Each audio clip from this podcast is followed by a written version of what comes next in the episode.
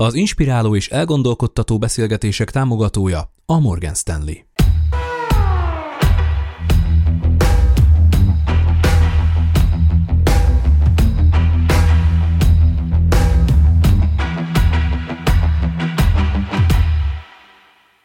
Sziasztok, ez a Beszélnünk kell ötödik évada. A szokásosat mondom először, itt vagyunk a VMN stúdiójában, én Détót Kriszta vagyok, állandó beszélgető társam orvos Tóth Noémi klinikai szakpszichológus. Szia Noémi! Szia Kriszta, sziasztok! Filákovics Radojka, szerkesztőnk pedig az üvegfal mögött követi az adást, ahogy az lenni szokott. És akkor az újítás ebben az évadban az, hogy nem ketten ülünk itt, nem vagyunk egyedül, mert hogy azt a nevet találtuk ki ezt az évadnak itt menet közben, hogy nem vagy egyedül évad.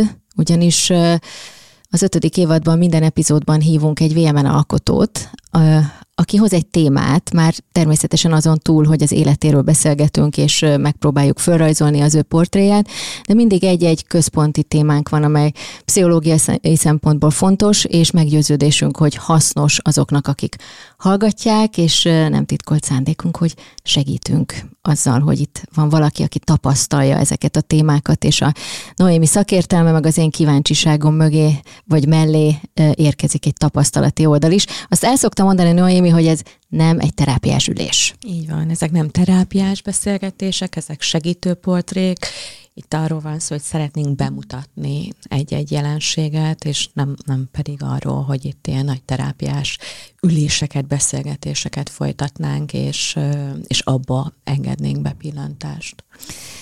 És akkor a mai vendégünk nem más, mint Cseppei Adrián újságíró, író, podcaster, műsorvezető, aki most a, hát ha nem is a mikrofon másik oldalán ül, hanem egy másik mikrofonnál, és az asztal Igen, másik oldalán. Furcsa? Igen. Ott az nekem az a Igen. biztonságos helyem. Hiszen most már hány éve is megy a popfilter? Most fogjuk kezdeni a, várj, a nyolcadik évadot. Atya Isten, nyolcadik Igen. Évad.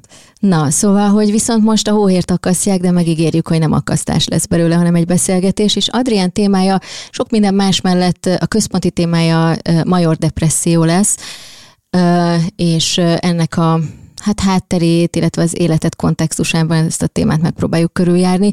Az első kérdés az adódik, hogy vagy most? Jól, de ez, ez a jól, ez összetett mindig. Egyrészt soha nem voltam még ennyire a, a helyemen, a legtöbb szempontból az életemben. Soha nem voltam ennyire jóban magammal, és ezt külsőleg, belsőleg is elmondhatom. Másrészt viszont éppen egy gyászfolyamat, hát azt mondanám, hogy közepen, közepetáján járok, mm. és uh, emiatt azért hullámzó ez nagyon sokszor, de az biztos, hogy még ebben a gyászfolyamatban is azt érzem, hogy bár nagyon közel van néha az, hogy visszaessek, és ha nem is újra a major depresszió, de, de azért úgy meg, megkarcolgatom a, a határt, hogy nagyon, nagyon szarul legyek, mm. de azt érzem, hogy van egyfajta kontrollom már, tehát megtanultam azokat a módszereket, amik működnek nálam, és mivel már megtanultam határt húzni is, ezért tudom azt mondani a környezetemnek, hogy ne haragudjatok, de nekem most erre van szükségem ahhoz, hogy ne legyen nagyobb baj, ami sokszor kellemetlen, meg kényelmetlen, meg, meg uh, nyilván mondjuk egy alkotói közösségben azért ez mások viszonyrendszerében is néha nehéz, uh-huh. de, de most már legalább ez a kontrollom megvan az életem fölött, és ez, hát ez így hülyeség, én utálom, amikor azt mondja valaki, hogy ó, én nagyon hálás vagyok azért, mert depressziós voltam, vagy mert nem tudom, történt egy baleset. Nem, nem azért vagyok hálás, mert depressziós voltam, hanem azért, mert ebben a folyamatban megtanultam egy csomó mindent, rá voltam kényszerítve, hogy megtanuljak egy csomó mindent, amit korábban én nem alkalmaztam, nem ismertem, nem tudtam vagy magamról, vagy ezekről a megküzdési módokról. Uh-huh. Milyen fontos dolgok hangzanak el, ugye, hogy hogy mekkora segítség az, amikor az ember először is nevet tud adni annak az állapotnak, amiben éppen van. Mert nagyon gyakran önmagában az, hogy, hogy érzek valamit, de nem tudok neki nevet adni, már az is nyomasztó.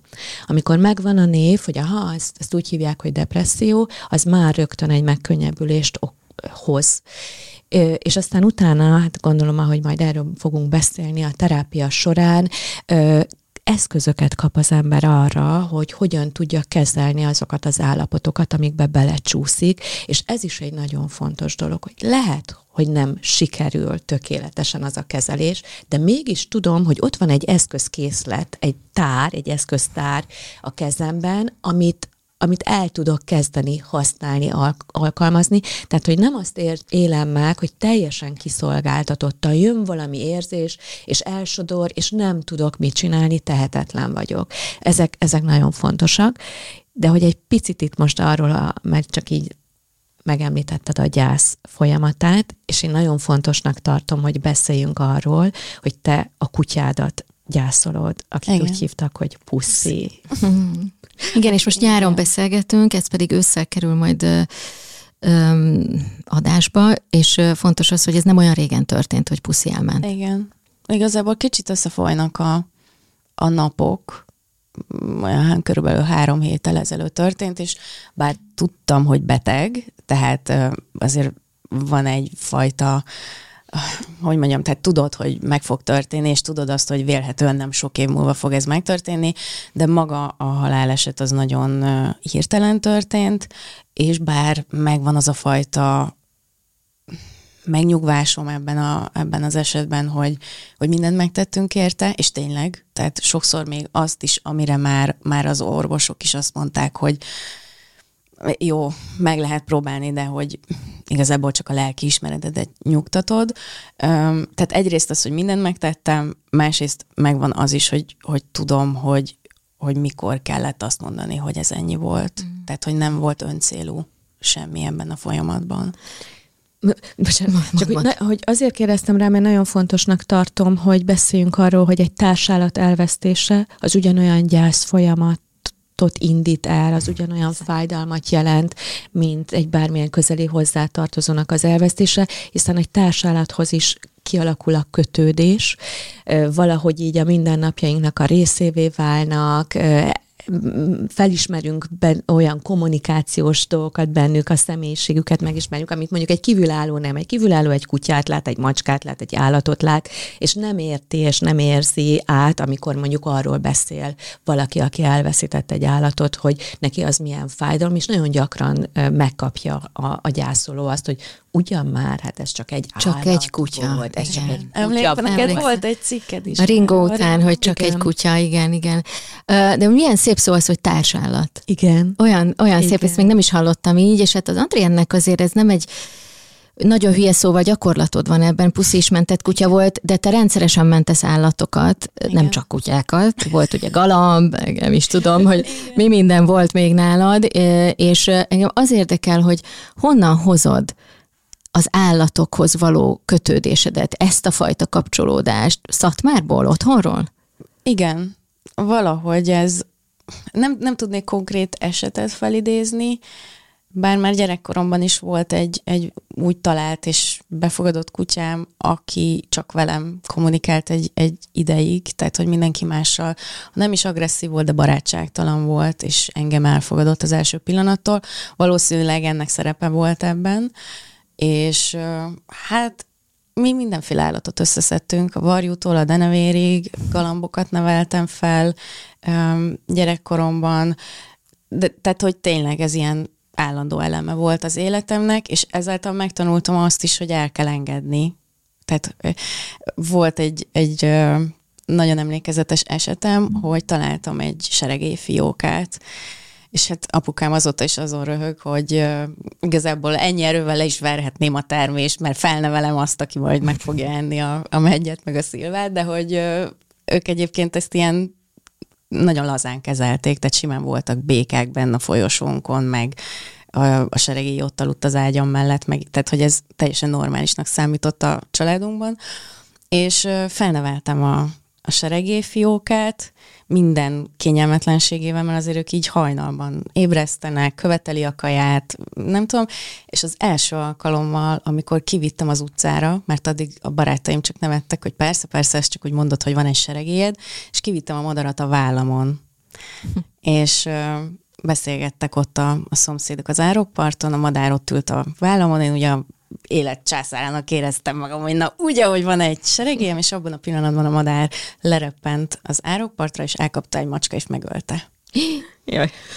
És hogy amikor ezeket átéled, akkor megtanulod, hogy ne, vannak dolgok, amik fölött nincsen nincsen rendelkezésed, nincsen kontrollod, akár, tehát hogy maximum annyit tudsz tenni, hogy, hogy te beleraksz mindent abba a tevékenységbe, abba a folyamatba, és a, a kutyamentésnél is ezt érzem, hogy uh, ugye nekem négy kutyám volt az elmúlt 15 évben, mind a négy mentett kutya volt, mind a négy nagyon rossz állapotban került hozzám, és mind a négy egészen eltérő karakter, tehát amit te is mondasz, Noémi, hogy tényleg elképesztő, és aki kicsit közelebbről látta ezt, ő pontosan tudja, hogy ezt nem csak úgy mondom, meg nem romantizálom a dolgot, de nagyon, nagyon meg kellett azt tanulnom, hogy, hogy ez, ez veszteséggel jár, ez tehetetlenséggel jár, ez azzal is jár, hogy, hogy el kell, tehát pont az nincs már veled a gyászodban,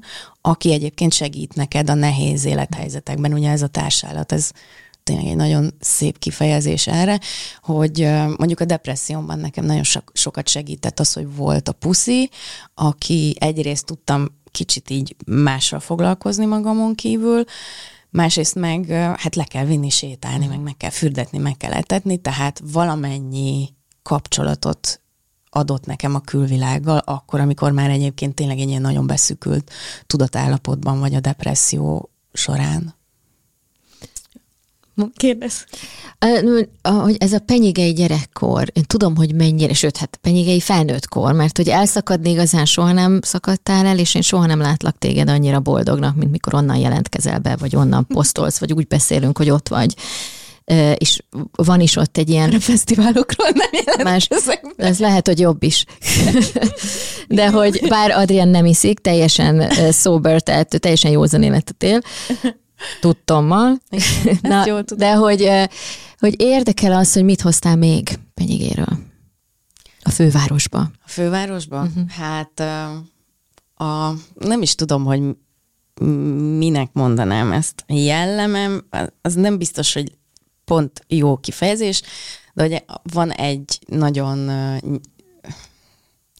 nagyon tiszta, nagyon határozott szókimondásom és igazságérzetem, ami az ottani emberek, a szatmári embereknek a sajátja. Nyilván nem lehet általánosítani, de, de ezt sokan mondják, akik kívülről kerülnek arra a vidékre, akár csak egy nyaralás erejéig, hogy, hogy egészen más, hogy kommunikálunk, mint ami megszokott. Tehát nincs mellébeszélés, és egyrészt ez, ez nagyon jó, és én erre büszke vagyok, és nem is szeretném ezt így le sarabolni az évek során, tehát nem akarok idomulni egy másfajta kommunikációhoz.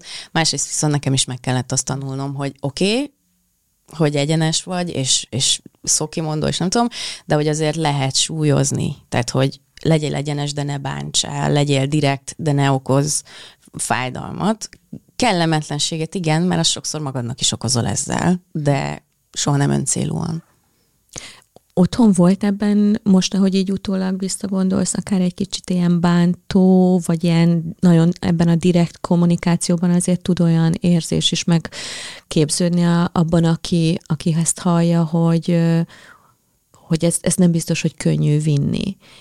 És akkor általában, ahol ilyen direkt kommunikáció van, ott mellé szokták tenni, hogy de hát én csak őszinte vagyok, hát ezt nem, nem mondtam semmit, ne legyél már olyan érzékeny. Hát... Uh az nem Szatmárból ered, de, de én egy nagyon érzékeny ember. Én, hát mondanám, hogy hiperérzékeny, vagy szuperérzékeny, vagy nem tudom most erre mi a megfelelő kifejezés, de hogy én tényleg nagyon érzékeny vagyok, és, és emiatt azért ebből voltak konfliktusaim, és érdekes, hogy ha nagyon érzékeny vagy, és közben egy olyan közegben vagy, és ez mondjuk még Nyíregyházára is igaz volt, ahol gimnáziumba jártam, ahol nagyon direkt kommunikáció van, akkor, akkor ehhez úgy alkalmazkodsz, hogy te még keményebb vagy bizonyos szempontból, tehát akkor még szókimondóbb, még nagypofájóbb, akkor uh-huh. sok esetben akár provokatív is vagy. Ma már nem vagyok provokatív, uh-huh. mert azt, azt gondolom, hogy ez egy ilyen megküzési mód volt, de szerintem ennek a fajta kommunikációnak az a legnagyobb veszélye, és akkor tudsz károkat okozni vele, hogyha nincs meg az a szűrőd, hogy tehát simán megvan az esélye, hogy teljesen félreérted a másikat. És így hozzávegsz egy olyan mondatot, ami egész életében benne marad, és ő kattog rajta, miközben csak annyi történt, hogy te valamit rohadtul uh-huh. benéztél. Uh-huh. Tehát, hogy ilyenek vannak, ilyen mondatok. Uh-huh. Fontos az a szűrő kifejezés, hogy valóban ugye a, a világra adott reakcióink, azok mindig attól függnek, hogy milyen a szűrőnk. És ugye a depresszióban is az egyik legfontosabb, amit el szoktunk mondani, hogy ott van egy negatív szűrő, amin keresztül te nézed önmagadat, a másikat, a világot, a jövődet, az élet lehetőségeidet, a kilátásodat, e, értékeled azt, hogyha én nem tudom, én elkezdek valamit csinálni, annak milyen lesz az eredménye. Tehát, hogy minden ezen a negatív szűrőn keresztül megy át és hogy én most azt kérdezném tőled, hogy amikor te ezt így először érzékelted magadon ezeket a, akkor még gondolom nem tudtad, hogy ez itt nem, nem adtál nevet ennek a, a, a depressziót, nem fogalmaztad így meg, de hogy, hogy ez egy ez egy ilyen rácsodálkozás volt, hogy jé, hirtelen jött, vagy, vagy ez, ez, ez milyen volt, vagy, vagy lassan bomlott a, ki a te esetedbe, ezt is beszéljünk erről, és mondjuk el ezt is, hogy, Hát nem tudom, hogy nem tudom, hogy mi számít uh, hirtelennek, vagy lassúnak. Az eszmélés az hirtelen volt, és ez kon- egy konkrét esethez kapcsolódott, amikor um, el, hibát vétettem a munkámban. És én akkor már tudtam, hogy, hogy valami nem oké. Vagy inkább azt mondom, hogy éreztem, hogy valami nem oké, mert nem úgy működöm. Nem úgy jöttek a szavak, mm, sokkal több hibával, dolgoztam, ugye most Milanovics Domi a szerkesztőm, és szoktunk röhögni, hogy ő onnan tudja, hogy én rosszabbul vagyok, hogy eltűnnek a mondataim, tehát nincs vége a mondataimnak. Uh-huh. Tehát, hogy így a fejemben van egy mondat, nyilván ez már ADHD, tehát, hogy ez halmozott, halmozott helyzet. De hogy ezt a depressziót iszonyatosan felerősítette, amúgy is, mint ezt megtanultam, nagyon, nagyon alacsonyan funkcionál az agyad ilyenkor, és ez, ezek nekem nagyon előjöttek. És én már éreztem, hogy ez nem én vagyok, ezt nem direkt csinálom, nem azért van, mert leszarom a munkámat, nem érdekel, vagy éppen másban vagyok, és kaptam egy lecseszést, ami a tehát kívülálló szemével tök jogos volt, mert tényleg elrontottam valamit, de én, tehát hogy akkor éreztem meg, és biztosítjam be a szatmári igazságérzetem, hogy oké, okay, de hogy nem látja senki, hogy én amúgy nagyon szarul vagyok és e- ekkor kezdett el érlelődni bennem a gondolat, hogy itt, itt valami nagy baj van, de még két hónap volt, mire eljutottam szakemberhez. És uh, úgy mentem el, hogy hát azt hiszem, hogy van valami probléma, nagyon rosszul vagyok, de hogy lehet, hogy igazából semmi, csak kicsit túlreagálom. De ez a tipikus magasan funkcionáló depressziós, aki amúgy mellette dolgozott, mindent megcsináltam, többet vállaltam, nem tudtam aludni már, mert annyira lassan tudtam haladni a dolgaimmal, mivel nem tudtam haladni, vagy nem tudtam aludni még lassabban, tehát hogy ez így egy ilyen lavina volt, és amikor eljutottam oda, hogy kitöltöttem az állapot felmérő tesztet, akkor igazából egy ilyen mosolygás lett a vége, mert mondta a szakember, hogy, hogy én még mindig nem érzem úgy, hogy, hogy, ez súlyos ez a probléma, és mondtam, hogy azt érzem, hogy valami van, de nem tudom.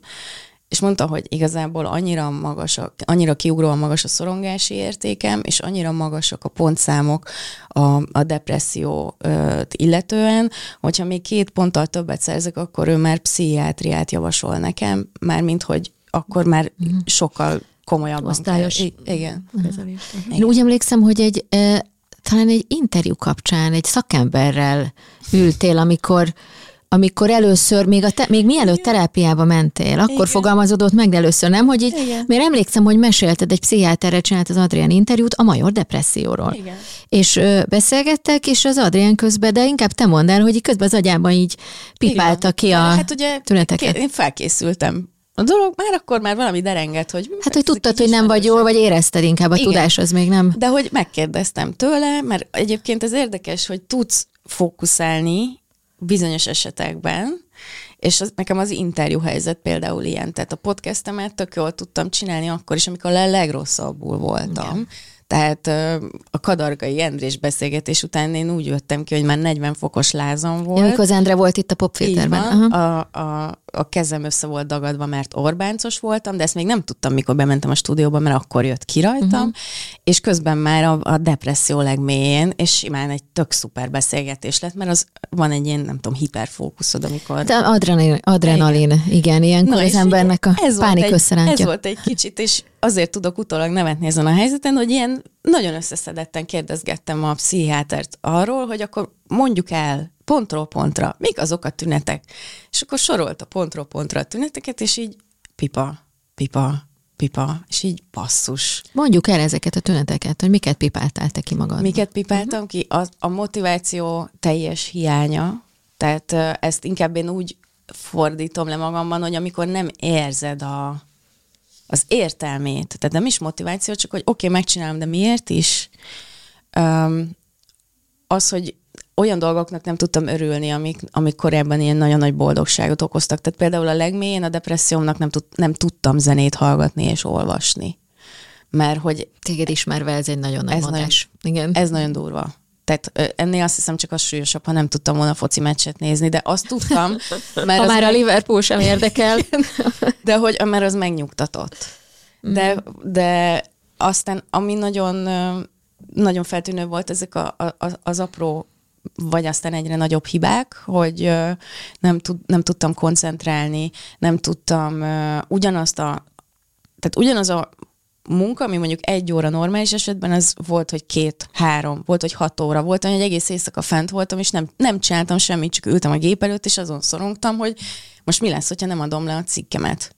És ugye ö, ott van még az is, hogy mivel ennyire beszűkülsz, és egy idő után szégyeled ezt az egészet, ezért nem beszéltem róla, vagy nem olyan mélységében, hogy, hogy mennyire nagyon szarul vagyok, akkor mindig összeszedtem magam, ha jött hozzám valaki, vagy mondjuk akkor így rendbe raktam a lakást, de hát volt olyan, hogy egy hétig nem, tehát egy hétig nem bírtam kimenni a fürdőszobába lezuhanyozni. Most az én lakásom 18 négyzetméter, szóval azért az...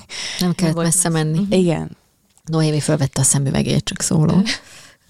azoknak, akik nem néznek, hanem hallgatnak minket. Hogy, ö, olyan érdekes, amit az Adrián mond, hogy miközben a, a nagyon gyakran mondjuk ilyen mm, szomorúságra, hogy jaj, olyan depis vagyok, Igen és szinte elcsépelten használjuk, Igen. közben pedig aki valóban depressziós, ami nem egy átmeneti érzelmi állapot, hanem egy komoly pszichiátriai betegség, egy hangulatzavar, ami nem múlik el csak úgy, ő pedig általában nem mer arról beszélni, hogy hogy érzi magát, vagy vagy nem tudja úgy kommunikálni a környezete felé.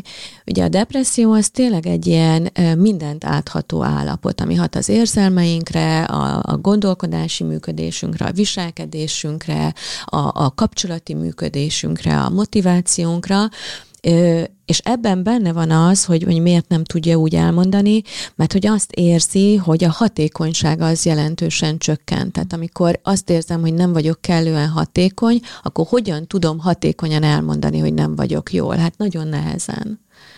Ö, és, és ezért van nagyon sokszor az, hogy, hogy későn diagnosztizálják. Lehet, hogy hónapok eltelnek, vagy akár évekig húzza az ember mindenféle önvádlással, mert azért a, a major depresszióban az önvádlás az jelentősen egy, egy ilyen tünetként megjelenik, hogy, hogy én vagyok a hibás ebbe is, abba is, amamba is.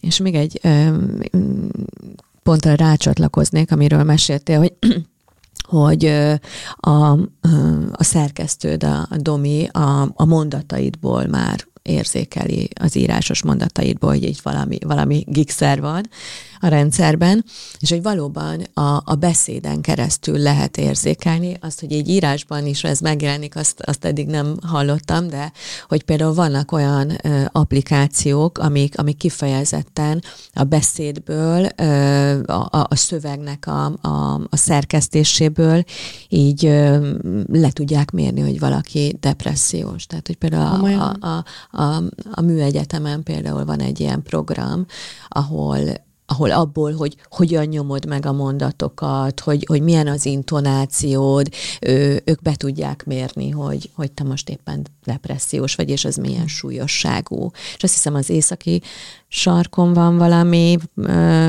kutatóbázis, és onnan folyamatosan ugye az egy nagyon izolált ö, helyzet, amikor a kutatókat nem tudom, fél évre elküldik ezekre az elzárt kutatóbázisokra, és ott nagyon gyakran megjelenik a második szakaszában a, a, ennek a, a missziónak a, a depresszió, mert hogy el vagy zárva, monoton a munka, nincsenek olyan ingerek, tehát hogy önkéntelenül is reagál az embernek a szervezete, a lelke valahogy erre az izolációra, a sötétségre, a hidegre, mit tudom én, és hogy onnan rendszeresen kell, hogy küldjenek hanganyagot, amit aztán elemeznek. Ez egy hihetetlen wow. érdekes. Ez nagyon izgalmas. Dolog. Igen, igen, nagyon igen. izgalmas. Azt, uh, itt csak egy tisztázó kérdést engedjetek meg, hogy mitől major egy depresszió? A, a mélységétől, és a mozdíthatatlanságától. Tehát, hmm. hogy annyira pervazív, tehát mindent áthat, és olyan mély, tehát ez nem egy szomorúság, ami hát most szomorú vagyok, és az majd úgy el fog múlni az az állapot. Ez nem köthető egy adott életeseményhez, tehát, hogy miközben a gyászban megjelennek ilyen, ilyen depresszív érzések, élmények, gondolatok, nincs már jövő, nincs kilátása az életemnek, de mégis lehet lehet egy eseményhez kötni, mint a depresszió esetében. Lehet, hogy van egy kiváltó öm, életesemény, de hogy aztán annyira mélyen és mozdíthatatlanul ö, viszi tovább az illető. Igen, mert én emlékszem, hogy, hogy Adrián, neked a, a COVID időszak jött az a fajta izoláltság, ami ezt igazából talán felszínre hozta, vagy nem? Vagy volt valami Igen. ö, időbeni egybeesés? Egyébként most már úgy, úgy rakom ezt össze, hogy nekem ez mondjuk 2016 óta halmozódtak azok az életesemények, mm.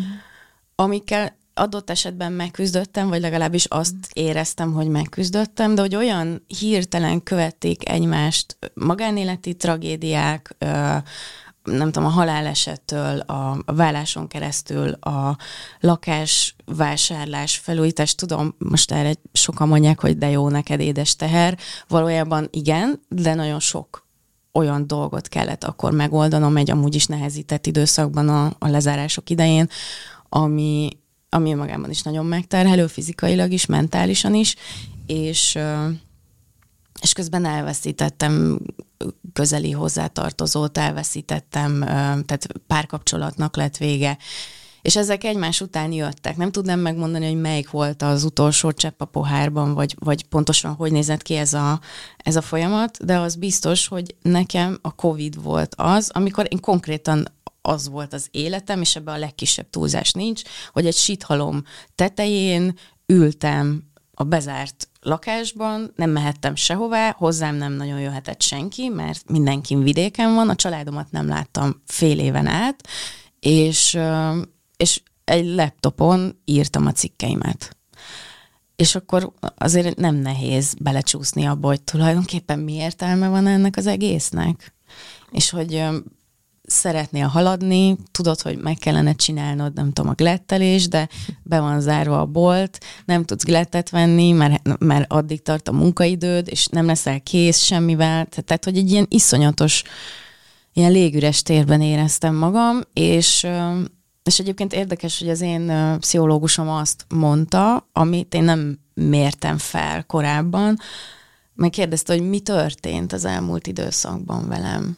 És akkor mondtam, hogy hát bezárták a lapot, ahol dolgoztam, elváltam. Ugye te a Népszabadságnál dolgoztál? Így van, én a Népszabadságnál dolgoztam, amikor bezárták, és ez egy eleve egy, egy ilyen sok élmény volt, ami után mész idegből, meg, meg túlélésből, meg nem tudom, tehát mész sokáig, és aztán utána évekkel később csapódott le bennem, hogy ez mondjuk a szakmai uh, életemben mit okozott, vagy a biztonságérzetemben mit okozott, és igazából nekem minden kezdett eszkalálódni az egész, és, uh, és így eltoltam a falig, ahogy te szoktad mondani, de aztán ugye Covid alatt az, az, bocsánat, csak az, az merül fönn bennem, ugye mondja Noémi, hogy, hogy hogy gyakran halljuk azt, hogy a depresszió mint szó, depis vagyok, olyan már megint valami depresszió. Tehát, hogy így leértékelődött ez a, a nyelvhasználatban. Túlhasználódott. Túlhasználódott, nem, a meg, nem feltétlenül a megfelelő jelenségekre használjuk, stigmatizálták, úri huncutság, stb. És hogy ezt mennyire internalizáltad te? Mennyire gondoltad te azt, hogy hát ez semmi, hát mindenki szarul van, hát mindenki be van zárva, és hogy nekem itt nincsen jogom szarul lenni, rosszul lenni. Nekem egészen addig, amíg nem volt uh, diagnózisom, addig az volt a fejemben, hogy hát lehet, hogy én akkor tényleg ennyire szarember vagyok, hogy nem, nem tudom megszervezni a napjaimat, nem tudom leadni időben a cikkeimet, vagy uh, um, nem tudok, nem tudom, találkozókra elmenni, vagy tehát, hogy hogy nem működöm jól, hogy akkor biztos velem van a probléma. Uh-huh. Ez az önhibáztatás. Uh-huh. Igen, és, és ez ezt is meg kellett tanulnom, hogy ennek is azért van egy egészséges mértéke, hogy meddig vállalsz felelősséget, és honnantól van az, hogy tényleg viszmajor a helyzet, mert, mert nem tudsz fiziológiásan nem tudsz jobban működni egy adott helyzetben, és nekem erre volt egyébként, én lementettem a telefonomra azt a, az emeri képet, ahol van egy egészséges agy működés, és mellette ott van a, a major depressziós agy működése, és hát ha valaki De rákeres, az ijesztő, és egyben meg egy ilyen nagyon uh, nagy megkönnyebbülés volt látnom, hogy a, hogy nekem ennyi százaléka működik az agyamnak összesen, és én így tolom az életemet. És akkor jött meg egy ilyen nagyon nagy megkönnyebbülés, és egyébként erre kíváncsi vagyok, Noémi, hogy ezzel milyen gyakran találkozol, de most már, hogy túl vagyok ezen a folyamaton, most merem azt kimondani, hogy ettől függetlenül, hogy értem, hogy elrontottam dolgokat, nehéz volt, tehát hogy mindent értek, nem könnyű egy depressziós ember közelében segítőként, vagy, vagy partnerként, vagy bárhogyan működni, de hogy igazából azt érzem, hogy sok esetben jogos visszamenőleg is a dühöm, mert kezelhették volna jobban a, a helyzetemet, lehetek volna velem empatikusabbak, és hogyha ők nem tudták, hogy én miben vagyok, vagy nem értették, akkor az lett volna a megfelelő viselkedés, hogy figyelj, minden oké? Okay? tudunk valamit segíteni? Vagy, vagy nem tudom, csak meghallgatni. Hmm. De hogy azt, azt tapasztalom, hogy az önhibáztatást az erősíti a legjobban, hogy mindenki az tanácsok. hiánya. Igen, és mindenki Igen. tanácsok. Figyelj, gyere el velünk bulizni, és aha, tök jó. Tehát pont arra vágyik egy depressziós ember, nem? Hogy amúgy is be van szűkülve a tudata, hullafáradt, nem bír mozogni, enni se bír normálisan, vagy falási rohamai vannak, ez nálam is változott, hogy így... Nem tud aludni, vagy mindig alszik. Vagy mindig alszik. Igen. Ez a kettő volt, hogy átaludtam egy fél napot, majd aztán gyűlöltem magam egész éjszaka, hogy nem csináltam napközben semmit.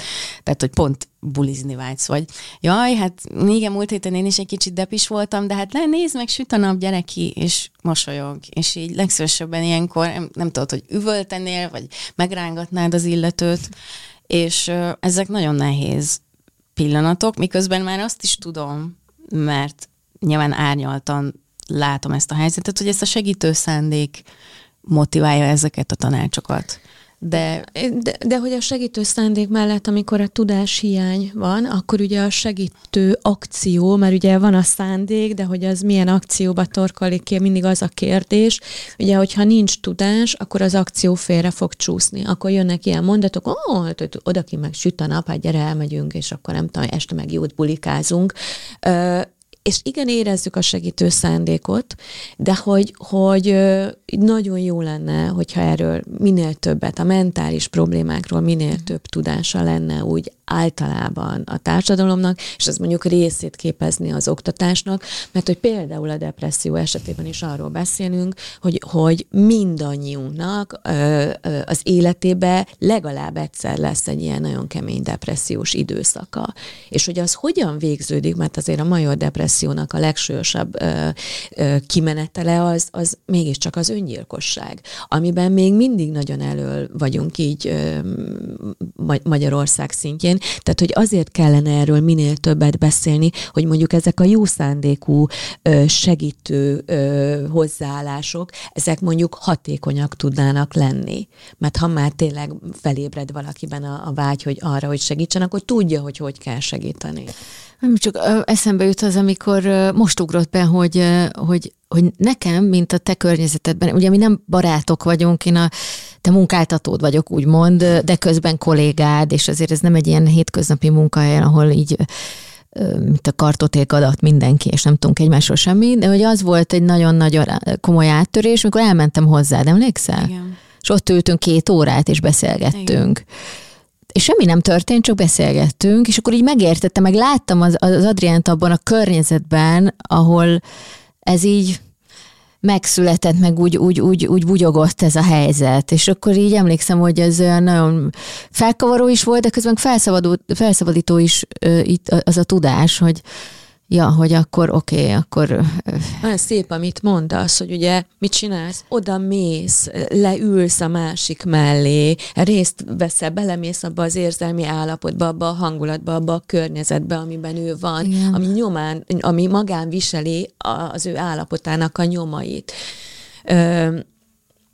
Mondjuk el azt is, hogy a, a major depresszió mellett azért van, van olyan állapot, ami mondjuk nem éri el, mondjuk nincs benne halálvágy, ilyen nagyon mély önvágylás, de mégis egy ilyen állandó, mindent átható rossz kedv, egy ilyen lehangoltság állapot, ugye ez a disztímia, ami akár éveken keresztül is ott van, és húzzuk magunkkal, és hogy, hogy erről is fontos beszélni, mert talán, talán a, a, a disztímia esetében még inkább ott van a kérdőjel a, az elszenvedőben is, hogy mi a csuda bajom van, hogy így, hogy így nem tudom, olyan szürke az élet. És hogy közben ez a baj, hogy az agyban is megtörténnek azok az elváltozások, és ez is egy érdekes dolog, hogy, hogy neked az kellett ahhoz, hogy Igen. elismerd, érvényesítsd a saját állapotodat, hogy legyen róla egy kép, hogy ugye eltörik a lábam, hát be van gipszelve, ott van a röngen. Validálja a röngen, hogy el van törve. az egész Igen. rendszer, tényleg ez el van törve, na most hát a lélek is törik a lélek is törik, és ugye azt mondjuk, hogy a depresszió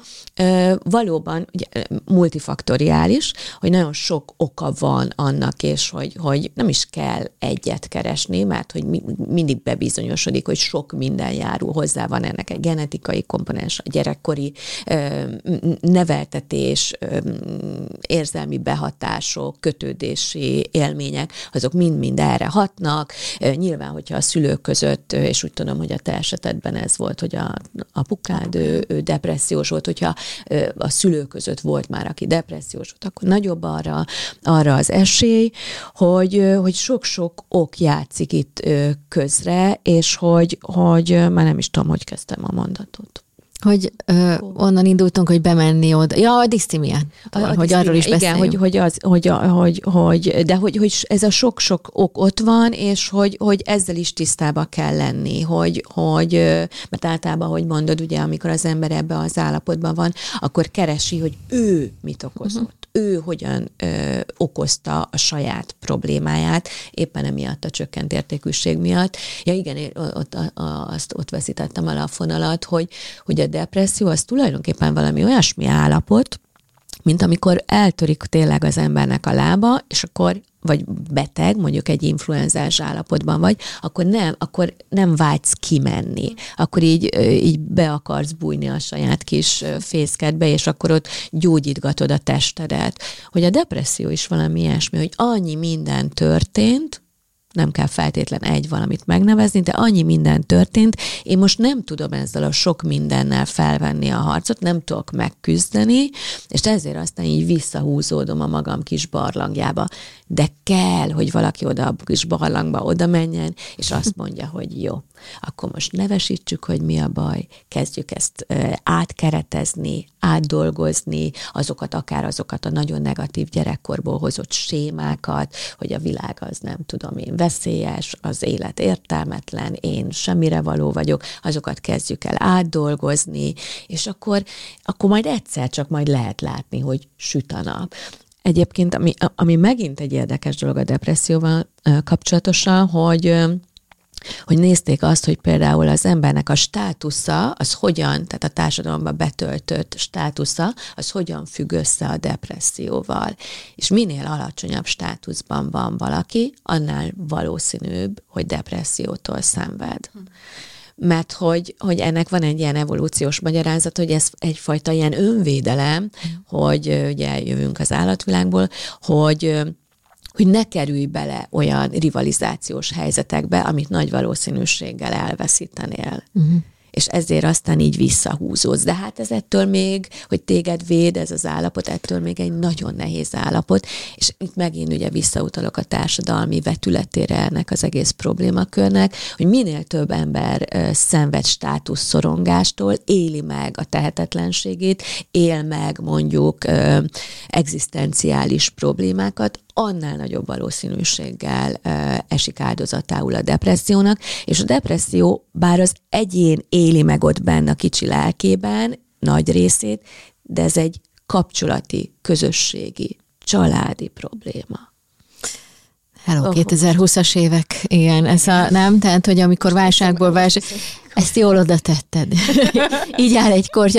Nem, hogy annyi minden eszembe jut erről, például ez az önvédelem, ez mennyire fontos, hogy én is olvastam ö, olyan elemzéseket, olyan tanulmányokat, hogy, hogy a depresszió, a depresszió tulajdonképpen egy önvédelmi állapot, hogy le, egyszerűen lekapcsol a szervezet, lekapcsol a lélek, a, lélek a, a túlélés érdekében, hogy azt a... A minimumra. A, a minimumra, a igen. Én egyébként abban az időszakban, amikor bárki megkérdezte, hogy vagyok, akkor ilyen kicsit önironikus a mindig mondtam, helyett a túlélésre játszom. Mm. És hát ezek szerint a, És tényleg konkrétan arra, ez történt. Igen, tehát hogy Aha de nehéz azt megélni. Tehát egyszerre vágysz is az elszigetelődésre, másrészt meg minél inkább elszigetelődsz, annál nehezebb kijönni ebből. Nekem volt egy, egy nagyon na, ez emlékezetes mélypontjaink, ez milyen szép mm. cím, de hogy alá kellett volna írnom már kész, kinyomtatott szerződéseket, és beszkennelni a telefonomon, ne, nem tudom, ilyen 20x oldalt. És ez olyan, olyan szorongási rohamot okozott nálam, hogy három órán át nem fizikailag nem bírtam fölkelni az ágyamból. És uh, fölhívtam egy barátnőmet, aki ez pont az ő, tehát vele volt kapcsolatos ez a, ez a sok szerződés, és elnézést kértem, hogy ne, tehát ne haragudjon, nem, nem tudok kimenni, nem tudom megcsinálni. És az volt a szerencsém, hogy ő pontosan tudta, hogy miben vagyok, ő is küzdött, illetve küzd depresszióval, és ő végigvezetett ezen a folyamaton. És ez nekem egy ilyen elképesztően hát nem tudom, hogy voltam már nektek olyan, hogy, hogy valaki pont azt hozta, amire szükségetek uh-huh. van, hogy nem tudom már, semmi másra nem vágysz, csak hogy lefeküdjél aludni, de nem lehet, és akkor valaki hoz egy csésze teát, vagy bármi, amitől jól érzed fizikailag is magad, és nekem ez a ez az ilyen, nem tudom, intervenció ezt hozta el, hogy jó, akkor mégse vagyok annyira elcseszett ember, hogyha ezt más tudja, hogy miben vagyok, és végig tud ezen vezetni, akkor van kiút, és nekem például az emeri felvétel azért volt nagyon fontos. Én ugye bioszkémia tagozaton végeztem, ezért nagyon sok mindent én ilyen tehát racionálisan közelítem meg. Onnantól kezdve elkezdtem utána járni, hogy jó, akkor milyen vitamint kell szedni, akkor teljes spektrumú ledet vettem magamnak, mert ugye tök sötétben ott rohadtam benne négy fal között, és és ezek... És a sport. És, igen. igen. Szóval, hogy azért rengeteg ö, olyan kapaszkodó van, meg olyan ö, aktivitás, meg olyan technika, meg olyan módszer, ami, ami segít, hogy, hogy egy kicsit így elkezd magad ö, jobban érezni, és aztán utána átdolgozva ezt az egész helyzetet, aztán azt tud mondani, hogy depressziós voltam. Uh-huh. Na most Igen. már azért a, a, múlt időben fogalmazgatsz Igen. Igen. erről. Én, én úgy érzem, hogy én, én túl vagyok ezen, most egy néhány, mondjuk február óta érzem azt, hogy, uh-huh. hogy túl vagyok ezen, azt is érzem, hogy még nem százszázalékos a működésem, de egyébként, ha már így az elszigetelés, elszigetelődésről beszélünk, szerintem az is nagyon fontos, hogy mennyire, mennyire kell egy ilyen megtartó biztonsági háló, tehát épp úgy, ahogy ez a barátnőm ebben segített nekem, vagy mit tudom én, volt, aki levitte a kutyát sétálni, vagy felhívott, hogy mi van. Például a sportot egy, egy másik barátnőmnek köszönhetem, aki addig vegzált, amíg el nem mentem hozzá az ő öm, edzőtermébe, és nagyon mélyről indultunk. Mm. Tehát, hogy tényleg a bébisújzókkal indultunk, és nem tudom, de hogy ő a kitartásával, azzal, hogy egyszerre volt szigorú, és egyszerre volt nagyon megengedő, tehát egy ilyen nagyon nagy szeretettel végigvezetett azon a, a folyamaton, ami ahhoz kellett, hogy én elhiggyem, hogy nem mindenki rajtam röhög az edzőteremben.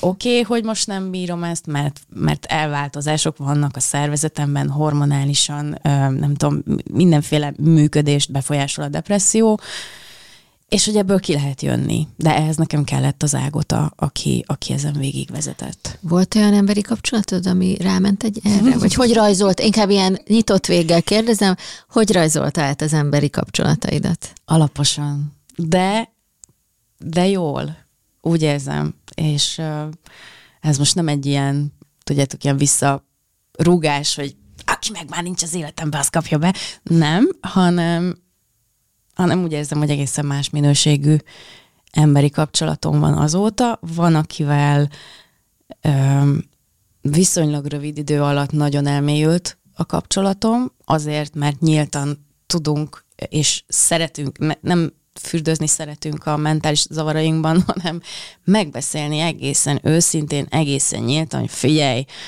Móni, én ma nem bírtam fölkelni az ágyból, annyira szarú vagyok. Nincs kedved telefonálni, és akkor két órán át beszélsz valakivel telefonon, mert éppen ennyit tudtok egymásért tenni, de ennyit megtesztek. Ezek a fajta barátságaim maradtak meg, és az nagyon tanulságos volt, hogy hány olyan emberi kapcsolatom van, ahol pedig ki kellett azt mondanom, hogy akkor ez elég, mert ez, ez toxikus, és ez így nem működik, és hogy, hogy például milyen nehéz elgyászolni azokat az emberi kapcsolataidat, amikről tudod, hogy nem jók neked, tudod, hogy mondjuk áldozat szerepben tartanak, kiszolgáltatva, vagy kihasználva érzed magad, de attól még hiányzik, mert megszoktad. Hát hogy ne, hát a kötődés az ugye kialakul sajnos a, a, a bántó kapcsolatokban is, és, és azokat ugyanolyan nehéz elengedni, sőt, gyakran még nehezebb, hiszen azoknak az intenzitása általában sokkal ö, mélyebb, és ugye minden ilyen mély intenzitású érzés, nem tudom én, bizonytalanságot hozó kapcsolat, az, az sokkal ö, sokkal mélyebben beíródik, vagy olyan, olyan azokat általában nehezebb elengedni. Egészen addig, amíg az ember önmagán meg nem dolgozza, és el nem indul a változás útján, ahol mondjuk már, már nem csak, hogy látja, hogy miért van ezekben a dinamikákban, hanem már képes egy picit máshogy működni, ak- akkor, de hogy, hogy ezeknek, igen, ezeknek is van egy elgyászolása, hiszen egy új én születik a terápiában, és ahhoz az új énhez már, az az új én már másfajta kapcsolódásokra vágyik, és hozzá is másfajta emberek fognak kapcsolódni. Ez is nagyon-nagyon izgalmas, amikor így egy terápiás folyamatot így végigviszel, és látod, ahogy az illetőnek a kapcsolatrendszere így, így átstruktúrálódik, átalakul, és igen, ilyenfajta mélységek egyszer csak megjelennek, támogató barátok megjelennek az életében. A kapcsolatrendszer is meggyógyul. Igen. Vagy gyógyul. Meg, így van. Így Nálam van. ez egyébként nagyon látványos ez volt, mert uh, két és fél évvel ezelőtt uh, az az Orbánc, amit említettem, az, hát az eléggé elég súlyos volt mindenféle értelemben, tehát halucináltam a láztól éjszaka, kitéptem a konnektort a falból, meg ilyenek és senki nem nyitotta rám az ajtót. Az akkori pasim, illetve a volt férjem, akivel ugye közös kutyáink voltak, tehát hogy ők jöttek, és ők segítettek. De hogy senki egy tálleves nem hozott. És uh, nekem ekkor volt az első olyan felismerésem, hogy mi, mi az, hogy engem mindenki itt hagy, mi az, hogy ha valamiben a segítségemre van szükség, vagy ott kell lennem szülinapi bulin megszervezni, esküvői akkor dekoráció, nem tudom, akkor mindenki keres, és most itt vagyok, megrohadok egyedül, 40 fokos lázzal, feldagadt kezekkel, és senki, senki nem jön ide. És akkor így megszólalt bennem a, a, a kicsi Adrián, hogy most már azért valaki már szeressen engem is, vagy így foglalkoztatok És akkor mit csinált? már. Telefonáltál? Tudtál segítséget Hát, kérni? Hát ez nekem egy nagyon nagy, ö, ö, hát egyrészt nagyon megborultam, hogy akkor lehet, hogy tényleg ennyire jelentéktelen, meg ennyire szarember vagyok, hogy senki nem hogy érzi tudták, úgy. hogy szarul vagy? Persze, mindenki Aha, tudta, ja, ja, ja. fotókat küldtem, posztoltam. Ja, ja, ja, képeket, tehát, hogy nem az volt, hogy nem tudtak arról, hogy nehéz helyzetben tudta, hogy mi csak nem vették komolyan, hát Adrián mindent megold, Adrián kemény, ő szokott nekünk segíteni, ő mindenhol ott van, mindig ír, mindig keres, nem tudom, vicces, jókedvű, nem tudom, biztos nem olyan nagy a baj. Tehát, hogy ebben nem volt rossz indulat, voltak ilyen toxikus kapcsolatok, de hogy alapvetően ez nem, nem volt egy, és nekem az volt egy nagy, hát kupán vágott ez a dolog, hogy elmentem a pszichológusomhoz, és ugye hetente kétszer jártam így a mélyponton, és akkor mondta, hogy teljesen jogos, abszolút igazam van, és hogy igenis járna nekem a gondoskodás, és az, a, a, a szeretet, minden, de hogy azért az fontos látni, hogy ezt én magamnak csináltam egy jelentős százalékban. És én akkor nagyon föláborodtam, hogy mi? Nem elég, hogy szar nekem, de még engem is hibáztatnak, és akkor ő elmagyarázta iszonyatosan nagy türelemmel, hogy az van, hogyha egész életedben mindig túlvállalod magad, mindig túl teljesítesz. Nem az a lényeg, hogy kitűnő tanuló vagy, hanem hogy hány dicséreted van, mert ha csak nem tudom mennyi, akkor már értéktelennek érzed magad, akkor az embereket rászoktatod, hogy te mindig megoldod, te mindig ott vagy, te mindig rendelkezésre állsz, éjszaka is segítesz, ingyen is segítesz, a te időd az, az, az mindenkié. És akkor ezzel úgy kellett üldögélnem egy pár hétig, hogy akkor ezt amúgy lehet, hogy tényleg én húztam magamra így sok évtized alatt, vagy több évtized alatt, és akkor azt kértem, hogy akkor menjünk végig azon a folyamaton, hogy ez, ezt hogy lehet az egészet átkeretezni. És ez egy nagyon tanulságos folyamat volt, mert egyen, egyenként leültem elsősorban a közeli hozzátartozóimmal, távolabbi uh, rokonokkal, és a baráti körömmel. És nagyon tanulságos volt, hogy hogyan reagáltak erre. Felkészített a szakember arra, hogy lesz, aki támadásnak éli ezt meg, azt fogják mondani, hogy önzőbb vagyok, vagy... Hogy megváltoztál, mióta terápiába jársz. Nem ismerünk rád. Igen. Igen. Rosszat tesz neked. Igen. Ezt Átmosták agyat. Igen, és Igen, hogy, igen, hogy ez figyelj, egy darabig jó volt, de most már azért ez már egy Igen. kicsit túlzás, mert hát kimozdítod őket is a kényelmi helyzetből, hát magamat is kimozdítottam, mert azért ezek sorozatosan, szándékosan felvállal konfliktusok. És iszonyú szép megható, és tehát ilyen nagyon-nagyon szép kifejezéseket tudok csak használni, hogy, hogy az, aki akart velem változni, akarta a kapcsolatainkat átkeretezni, az, az ugyanúgy komoly munkát végzett. Persze. Tudod, mire gondolok most, hogy a beszélgetésünk elején, amikor, beszél, amikor arról volt szó, hogy otthon, penyigén, annak idején a tiszta, egyértelmű kommunikáció, akár fel, felvállalva a konfliktusokat is, hogy oda-vissza tértél ahhoz az Adrienhez, aki, aki akkor olyan megtanulta tényleg az anyatejjel azt, hogy pacekba Igen. vállaljuk azt, hogy Igen. mi, miben vagyunk. És mi, igen, milyen érdekes, hogy minden másban, szakmai kérdésekben, nem tudom, tehát tényleg mindenben, a cikkeimben, mindenhol megvolt. Igen, Ezzel de- magammal szemben úgy Igen. éreztem, hogy ez nekem nincs jogom. De, vissz, Mert de nekem- volt hova visszanyúlnod. Igen. Tök jó.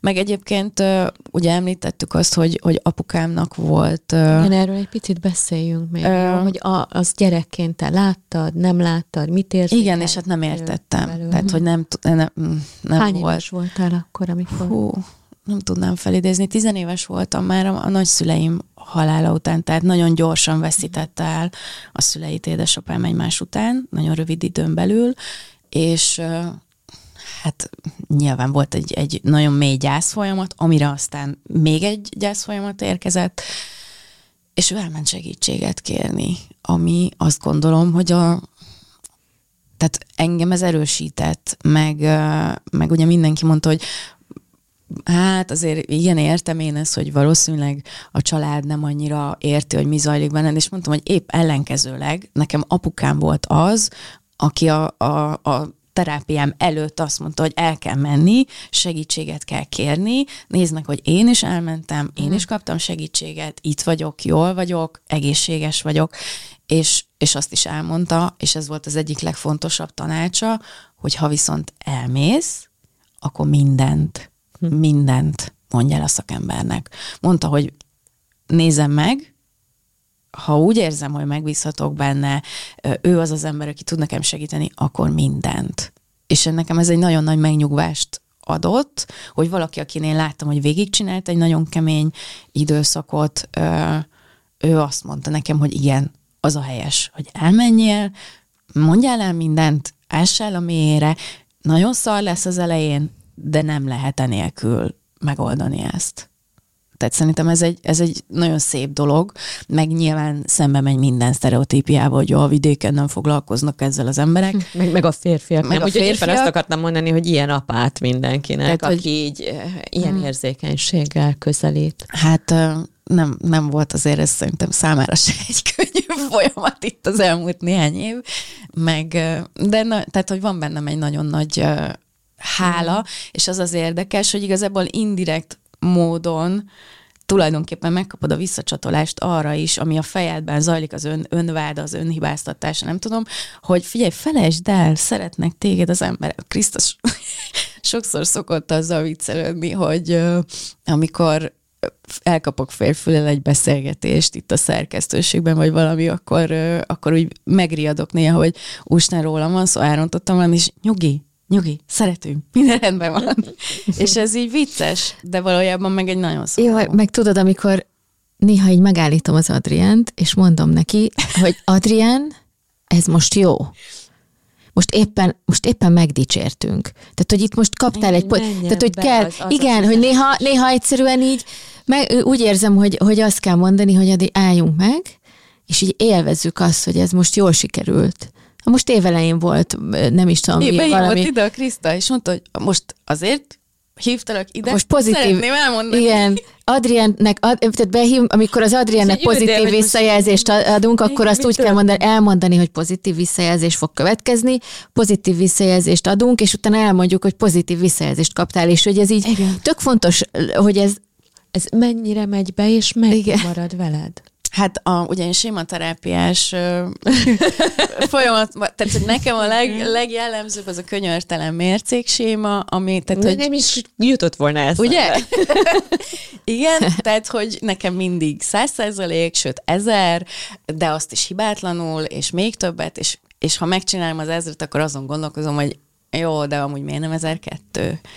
Tehát, és ez persze így viccesen el lehet mondani, de ez az pokoli tud lenni, hogy mindig hiányérzet van azzal kapcsolatban benned, hogy te mit teljesítesz. És ha erre érkezik egy olyan depresszív állapot, vagy elindul egy olyan depressziós folyamat, hogy még azt sem tudod megcsinálni, amit eddig is kevésnek gondoltál, hát ez kész. gyilkos. Ez egy, ez egy rabszolga tartó, akit így magadban hordozol uh-huh. tulajdonképpen, és folyamatosan így üt az ostorral, és, és nem, semmi nem elég. De, de bemegy azért néha? Igen, és egyébként én, ezért nagyon, én ezt nagyon köszönöm neked, mert ja, te nem volt, azért mondom, ne, hogy megköszönt, hanem hogy... köszönöm, mert, mert Nekem is szükségem a visszacsatolásra, nem, nem tényleg, hogy így bemegy el. Jó van, csak arról beszéltünk, hogy ez nem megy. Ja, bocs, bocs, tényleg. Jó, hagyjuk, én nem, nem, nem vendég vagyok Ezt itt a Krista felmérte, és egyébként az elején úgy éreztem, hogy hogy nem, ne, tehát, hogy nem értette ő sem, hogy mi, hogy lehet az, hogy mond 15 jót, egy rosszat, és csak a rossz megy. Igen, ezt itt, igen. És, és nekünk, nem... mert ahogy mondtad, ez egy tanulási folyamat igen, a környezetnek. És én ezt látom, hogy ki az, aki akarja tanulni, ki az, aki akarja látni a mélységét, ki az, aki akar ezzel dolgozni, és akkor én fordítva is vele tudok dolgozni, tehát, hogy én is neki tudok visszajelzést adni, vagy hát neki igen, tudok ott meg ki az, aki tud Tudod, egy csomószor van az is, hogy azért egy, az emberi kapcsolatrendszerekben mindenki hozza a saját szalát, és már bocsánat, hogy ilyen hát szak, szakkifejezéssel élek, és ez aztán valaki egyszerűen nem ott tart, hogy, hogy tudjon ezzel dolgozni, hanem még nem, még, még egy kicsit őnek is. Szóval, hogy ez egy minden minden összefüggés, ezért is vagyok nagyon hálás, hogy tudunk beszélgetni ezekről a dolgokról, mert szerintem nagyon nem szerintem, hanem a statisztikák szerint rengeteg embert érint a depresszió. Én úgy tudom, hogy bár ugye az édesapádról volt szó, de hogy elsősorban is több, több nő több érintett. Nő. Igen, igen. Illetve én ezen, én Vagy ez az, ami... Én mindig egy kicsit ilyen Erről tudunk vagyok, inkább? Hogy, hogy szerintem erről tudunk inkább, hmm. a nők gyakrabban kérnek segítséget, uh-huh. a mhm. férfiak érzelmeikről jobban tudnak beszélni. nem tudom én, alkoholba, tehát nagyon gyakran ugye a, a függőségek hátterében egy nagyon mély és krónikussá vált hangulatzavart találunk. Ugye társadalmilag nem igazán szocializáljuk arra a férfiakat, hogy ők merjenek beszélni az érzéseikről, inkább megpróbálják ilyen-olyan formában ugye elnyomni. De hát még annyi mindenről nem beszéltünk, hogy ugye itt most egy unipoláris, egy depresszióról volt szó, de hogy ennek van a bipoláris mm. verziója is, úgyhogy ez egy külön műsort is megérne, csak hogy most Igen. ez a műsor nem erről szól, hogy egy ilyen nagy felvilágosító kampányba indul kezd. De már itt is szerintem nagyon sok fontos dolog el, elhangzott, azért is jó, ugye azt kezdtem mondani, hogy, hogy erről beszélgetünk, mert hogy a, a, a tehát az egyik legfőbb ok, hogy a legtöbb depressziós ember nem kap megfelelő ellátást, hogy nincs birtokában sem ő maga, sem a környezete bizonyos alapinformációknak. Úgyhogy ha már egy-két embernek tudtunk ezzel segíteni, már azért is nagyon hálás vagyok, de a leghálásabb Adriennek vagyok, hogy eljött és beszélt magáról, meg az érzéseiről, meg az útjáról. Köszönjük szépen, hogy itt voltál. Én köszönöm. Köszönjük. Jól, es, jól esett, és az egy nagyon felszabadító érzés, hogy lehet erről beszélni, és én azért is írtam meg, mm. meg uh, foglalkoztam a közösségi médiában is ezzel, mert úgy érzem, hogy ez, ez így kerek, és így tud másokat is felszabadítani. Én nem, tehát nincs bennem szégyenérzet ezzel kapcsolatban, inkább egyfajta um, hát nem akarom azt mondani, hogy missziómnak érzem, azt érzem missziómnak, hogy, hogy ne adjak hamis képet. Uh-huh. Tehát, hogyha szarul vagyok, akkor írjuk le, hogy szarul vagyok, mondjuk el, hogy mit élek át, és akkor hát, ha más is azt érzi, hogy nem, tehát, hogy nem, nem kerül bele abba a spirálba, amiben én, hogy ez akkor biztos, hogy velem van a, és csak Baj. velem van a probléma. Köszönöm szépen, Adrián, köszönöm, Noémi. Én is köszönöm, hogy uh, Ez a Beszélnünk kell ötödik évada, én Détót Kriszta voltam a VMN stúdiójából. Jövő héten is jövünk, sziasztok! Sziasztok! Sziasztok! Köszönjük a Morgan Stanleynek, hogy támogatta beszélgetésünket.